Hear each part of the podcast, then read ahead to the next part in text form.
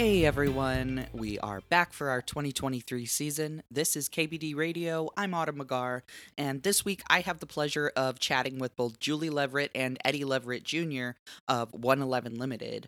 Now, to kick off this episode, why don't you both tell us a bit about how you got to where you are today, you know, what led you to design, and accessible design specifically? Well, it's uh, to make a long story short, I am a third generation contractor. Uh, so I was just born and raised and lived my whole life around it. What led to the universal design and trying to be uh, more accessible is that in my youth and into my late 20s, I rode off-road motorcycles and I had broken my legs a couple times that put me in a wheelchair for quite a while. So, you know, being in a wheelchair kind of just really gives you a different perspective on life. And uh, the thing that's that was different about it was just, uh, you know, through through college we did have ADA compliance classes and stuff like that, and you'd spend time in a wheelchair, but in the back of your mind, you always knew that you were going to get out of it. But, you know, the two times that I was in, I was in for a long time and didn't know when I would be out of it. And, you know, unfortunately, I lived in a just a typical house that wasn't accommodating by any means from just its original build. Fortunately for me, I had, you know, family members and employees that could quickly turn my house around and make it accessible and and work for me you know maybe not the the nicest aesthetics and stuff like that but at least at least it worked the uh yeah yeah and but one of the things that that over the course of my injuries and being in a wheelchair and, and being around other people that were injured too i think your mindset has a lot to do with your recovery. And I truly believe that the more positive things that you have around you, whether it's the people around you, the doctors treating you, or the household that you live in, I think if if it's efficient and can work for you in those trying times, it keeps you in a, a better mindset. So so our our idea is just you know, there's so many things that happen, whether it's disease, age, accidents, where you just never know when life will throw you a curve. And and I think in the recovery process, it's important to be optimistic all of the time. And and one of the parts of that is just your daily living routine. And and when you're in a position to where you rely on people to just do everything for you, it's you know, and being real dependent, it it wears on your mind and you just feel like a burden and you know it just it brings you into a, a, a darker place and and that's not really good for recovery or your mindset or you know moving forward the way that you need to be so you know i think having a house designed to where it's aesthetically pleasing and doesn't really look institutional and can look nice and be something that you're proud of and offer independence on a whole new level no matter what your disability or, or what your you know lifestyle is like it goes a long ways and it just starts with the way that you think. And you know i'm just glad at this time in in construction there just seems to be you know a lot more innovating products and, and a lot more thought into those kind of designs. And you know it goes goes a long ways and, and customers appreciate it. And i know people that you know, have injuries or illness really appreciate being able to, you know, do things that they hadn't done in years because of, you know, innovations in design that help with, you know, moving moving along like that. Yeah, for me, uh, universal design is something new to my life within the last eight years. Mm-hmm. I was a caregiver for a friend and at that time and through that journey, um, I figured out what was needed and what wasn't needed and what could help and what didn't help at all. And um, through the caregiving process, kind of learned by trial and error of what you know even the term universal design sure. uh, is. And you know it's just making spaces accessible for all people not just you know able bodied but um, those with limited mobility. And so through that process of caregiving um, i learned a lot in a short amount of time. And then um, we started our business with an emphasis in universal design um, because the combination of of myself and then Eddie with his um, you know trials, then we decided we can come at it from both ways. One from a caregiver's perspective and then one from you know an actual person who uh, reaped the benefits of universal design so so we have empathy and sympathy so it's a space that's like truly livable for everyone. Yep, yep, totally. And, and beyond, you know. I'm curious, uh, what are some of the, you know, kind of the small, thoughtful touches that make a design truly universal in your experience? Well, uh, one of the uh, the great stories that that I think we have is one of the homes we did, you know, and, and, and we do it with all homes in regards to people with disabilities or special needs. Is you know, we developed a home for someone with ALS, and mm-hmm. through that process of construction, they lived out of state, and we, you know, we worked on their home, communicated with FaceTime and things like that. But on site, we had a wheelchair, so we could FaceTime and go through all of the motions that he would go through and what a caregiver would go through, and and we would run through those to just make sure that we hit every point as accurate as we can whether it was cabinet heights, cabinet options, uh, you know, layout of the bathroom, valve locations in the shower, the way the doors operated, and just the room and how a caregiver would take care of them and just how he would operate himself. So I think that level of, you know, service to someone, I think stands out, you know, a little more than just average. Oh, absolutely. And, and you know, one of the reasons we go to that extent is because, you know, I, I've been there and I've been in a wheelchair and I've been depressed about my situation and my injuries and just, you know, the outlook on life was a little bit tough in recovery. And I, I know how much it's truly appreciated when you get some independence back and, and something to look forward to and, and you can, you know, really focus on being proud and accepting what's what your your cards are and just move forward the way that you need to in a good mindset. Right.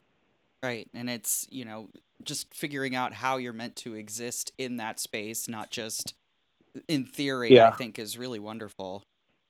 There's a lot of universal design products that are just like like general and you can throw them in a house whatever and yeah. you know there's certain standards just like grab bars there's there's a certain height that you have those but we go to the extent of having the customer in there and see like you know if they're short or tall there's a big difference between where they get leverage on their hands or arms and the way that they can push off of those bars or whatever they need help so i mean we we go through those motions we don't just throw things at an industry standard height or or yeah.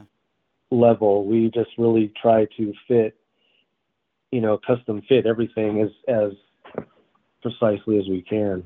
Yeah, all bodies are different, definitely. Mm-hmm. And um, you know, I'm kind of wondering what misconceptions about universal design have you encountered, and and kind of how have you taken to addressing those misconceptions? Uh, you know, for the longest time, I think people just thought that it was more expensive just trying to get specialty one-off items for you know, whether it's a, a grab bar, you know, because they make grab bars that are pretty decorative and and and double as like a towel bar or a valve, right? You know, trim or something like that. And and and the prices of those things have, you know, kind of adjusted themselves to where it, it it's competitive in the market and you know, I think for the longest time, just because like zero edge showers weren't very common and not really an industry standard, or all of the cabinet accessories weren't really an industry standard. You know, in the last 10 or 12 years, those things have become really consistent in a lot of homes. Right. To where beforehand, I think everyone thought that they were super custom, more expensive to do, but but really it's just kind of changing your mindset and changing your scope of work. You know, showers, for instance, have always been for the last 40 or 50 years thrown in with a curb, waterproofing, yeah. shower, shower door, blah blah blah. That's it. You know, it's simple. You can do a million a year, and and that will be good. you know, to work a, a little bit, you know, just a different scope of work for a, a curbless shower, but it's not necessarily more expensive if it's prepped right from the beginning. And you know, that's part of just what we do, and it's become commonplace for us to where it's you know close to the same cost either way we go, but just so much nicer with with a zero edge curb as opposed to a curb. And and you know we do that when we engage with customers. We try to go that direction too because it's just a little bit nicer, even if they're a younger, healthier couple. Right. It's like you just you know you you never know, and someday you'll appreciate it. Like you know the day I came home, I couldn't use 80% of my house, and and little tweaks would have helped me along a long way. And it's like I never anticipated being hurt. Mm-hmm. And we've had customers, you know, that have injuries from car accidents or whatever, and and end up just having to live in their home six months, nine months, a year. Yeah.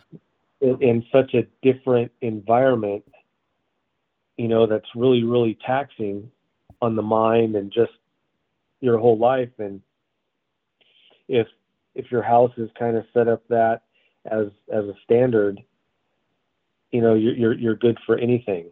Or even if you have to have, you know, if you have to have parents move in with you, or mm-hmm.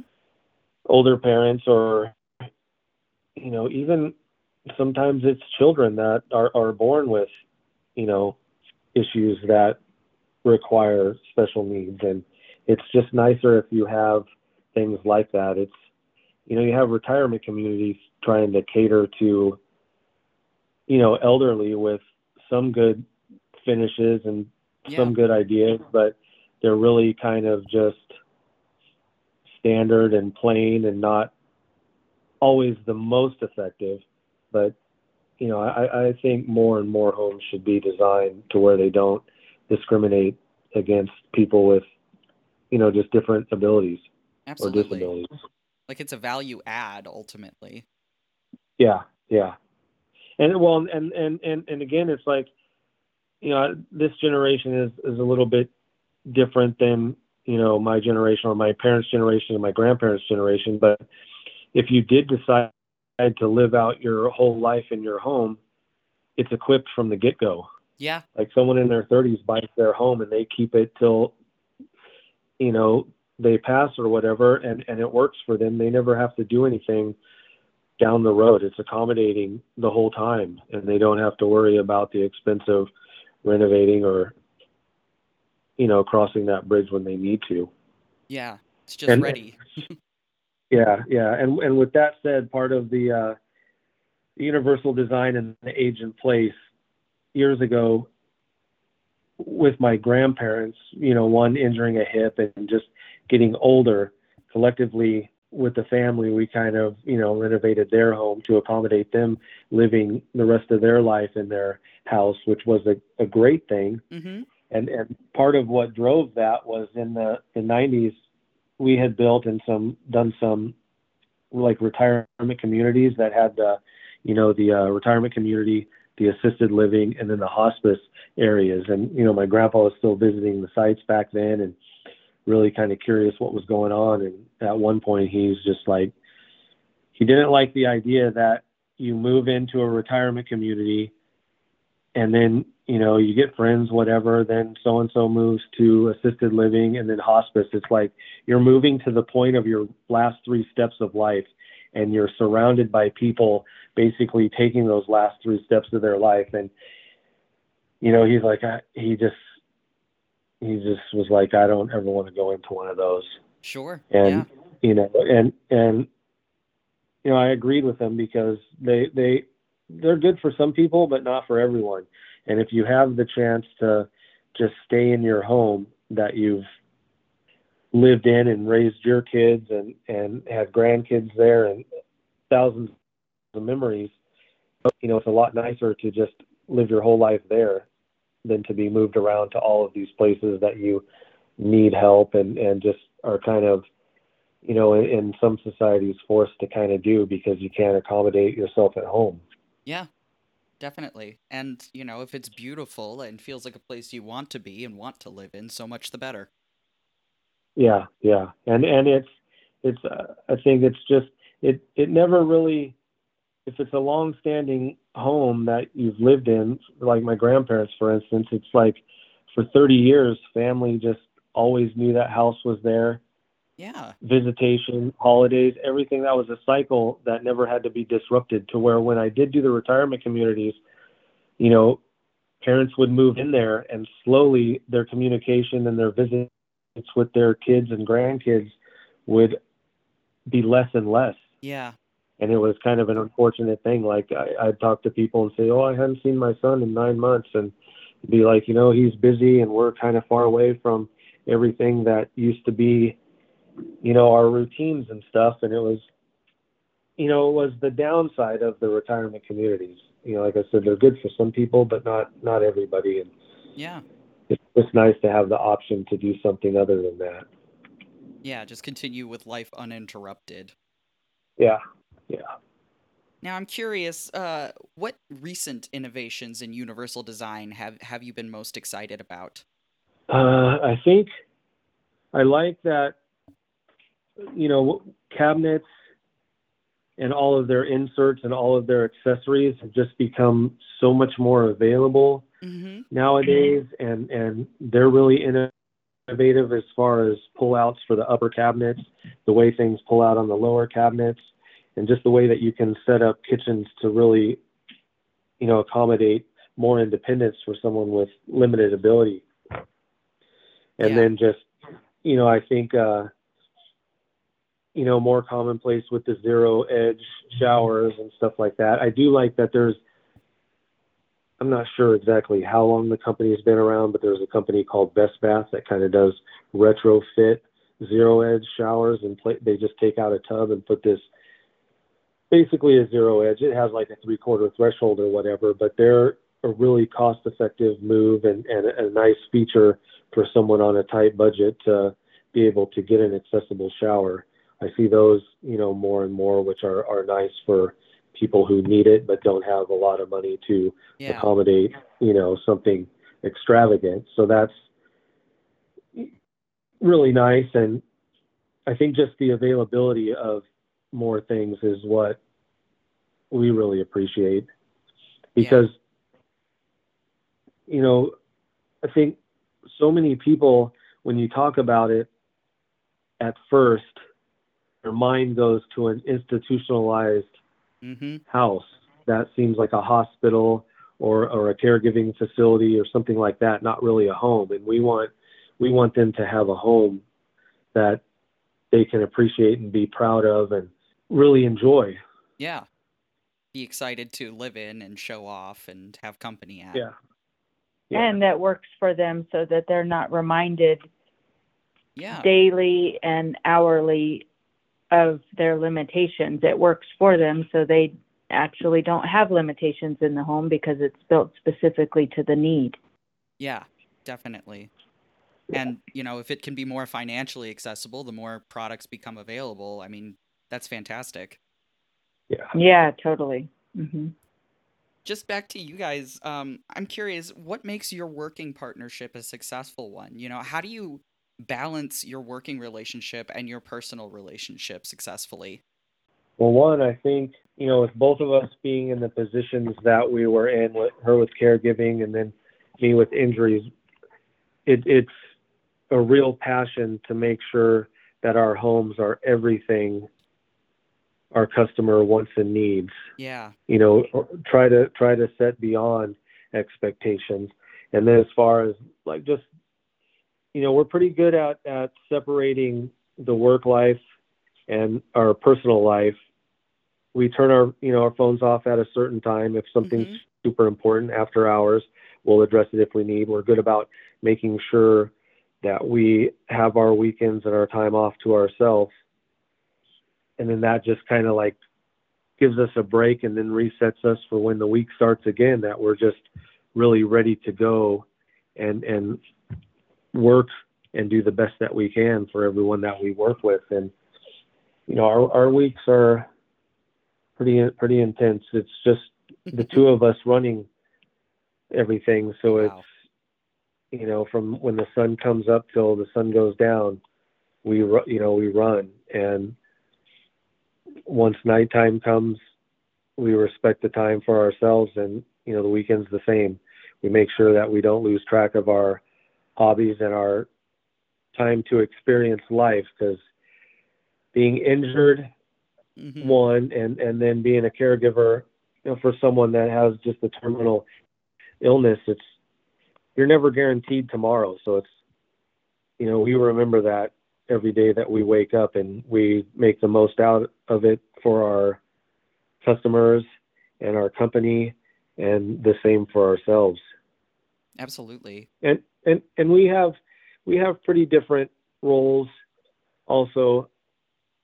I i do you know a lot of the technical designs and make sure what our ideas we collectively work on the ideas. I make sure that the products can work i'll look at specs and yeah you know really work the details out to make sure what is constructed is the best that it can be and offers the most that it can be and then julia is just really great at communicating and and being a spokesperson for the company. She has a, a great personality, a great smile. I'm more of like a monotone and just to the point person, and and she's just infectious and and and happy. And I'm sure everyone enjoys her conversations more than more than mine just because there's just such such her you can see her her excitement in her gestures and her smile and the inflection in her voice and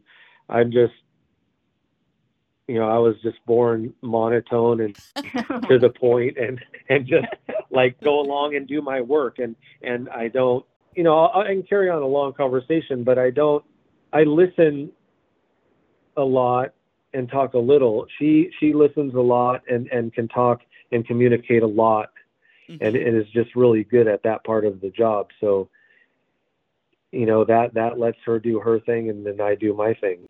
I'm yeah. I'm I mean I'm basically the the homeowner's you know friend mm-hmm. ally. I communicate everything in layman terms so that they can understand it, so that the projects aren't you know as overwhelming as they really are. And then that way it keeps the stress down with them, the stress down with us because they have all of the, you know, accurate information and not so much of the technical information. And, um, you know, prior to to me doing this and then caregiving, I was in hospitality and food and beverage for most of my life so it comes naturally to me yeah. to you know make sure that all parts are moving and that you know things are flowing properly and that everybody has what they need to move forward whether it be the homeowner whether you know eddie needs information whether you know the schedule needs tweaking or we need to talk to the subcontractors. I'm kind of the liaison between all of that yeah. back of the house type of stuff that goes on so that you know uh, eddie's focus could be on the actual building and making sure that you know the plumbing is going to work. So so yeah. it, it's kind of, it's a nice combination and i think it works well mostly for the homeowner because we advocate for them but then we also are huge proponents of this being a fun experience. I yeah. mean, you're getting, you know, a whole new home or your home is going to accommodate you or you can be proud of it that you spend the most time in it. But it's a scary process if you don't have somebody advocating for you. And then it, it's a confusing process. And then obviously there's, you know, horror stories out there.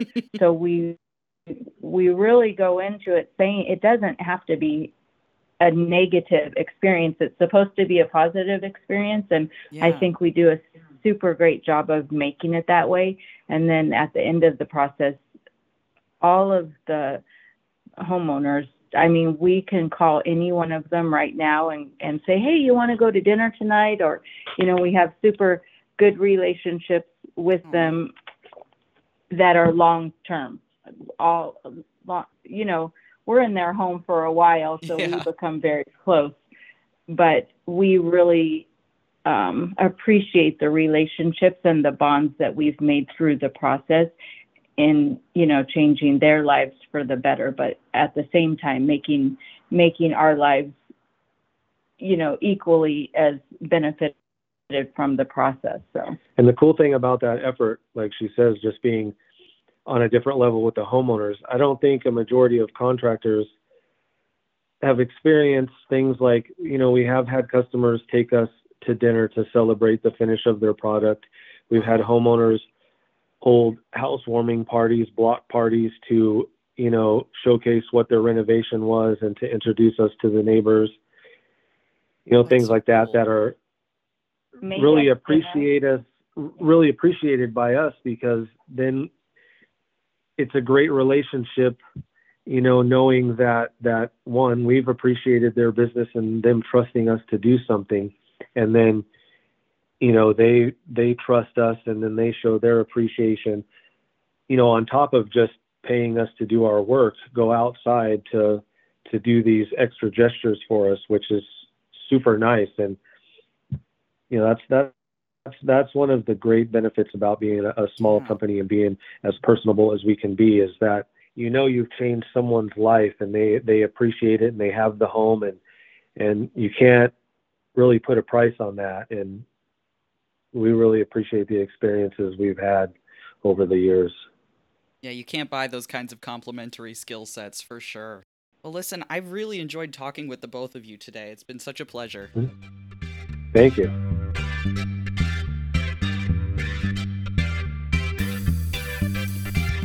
KBD Radio is hosted and produced by Autumn McGar with music by David Ayala. For more information about kitchen and bath design news, please visit our website at kitchenbathdesign.com.